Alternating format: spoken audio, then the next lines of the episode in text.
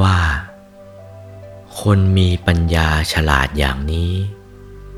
ตระกูลของตนจะใหญ่โตสักปานใดก็ตาม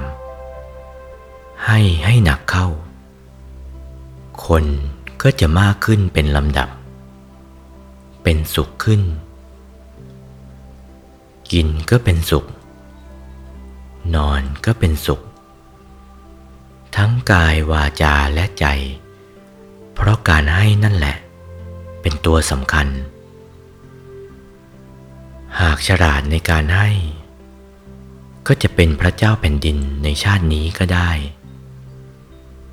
คนที่เราให้นั้นย่อมยกย่องสรรเสริญเคารพนับถือในเราเราไม่ต้องไปเอาอะไรให้หนักเข้าเท่านั้นพวกเขาย่อมคุ้มครองรักษาเราเองกลัวเราจะเป็นอันตรายเพราะถ้าคนให้เป็นอันตรายเสียแล้วพวกเขาก็อดอยากลำบากคนที่รับให้นั่นแหละย่อมช่วยระวังรักษาทั้งบ้านและสมบัติของเราเมื่อเราให้หนักเข้าเช่นนี้สามีก็คงอยู่คนเดียวภรรยาก็คงอยู่คนเดียว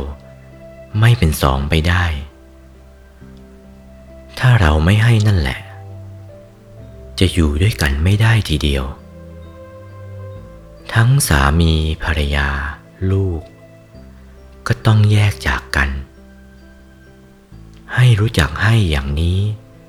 ก็จะปกครองบ้านเรือนสมบัติได้หญิงก็ดีชายก็ดีถ้าอยากให้วงตระกูลของตนสูงขึ้นต้องการให้คนมากขึ้นมีพวกพ้องวงวานมากขึ้นก็อย่าเป็นคนตระหนี่จงแก้ไขด้วยปัญญาของตนถึงคราวให้อาหารก็ให้อาหารถึงคราวให้ผ้าก็ให้ผ้าถึงคราวให้ที่หลับที่นอนก็ให้ที่หลับที่นอนถึงคราวให้ยารักษาโรคก็ให้ยารักษาโรคให้ไปตามกาลเวลาอย่างนั้นให้เขาเป็นสุขเบิกบานสำราญใจหากเราให้อย่างนี้แล้ววงตระกูลของเราย่อมสูงขึ้นเป็นลำดับเป็นที่สรรเสริญ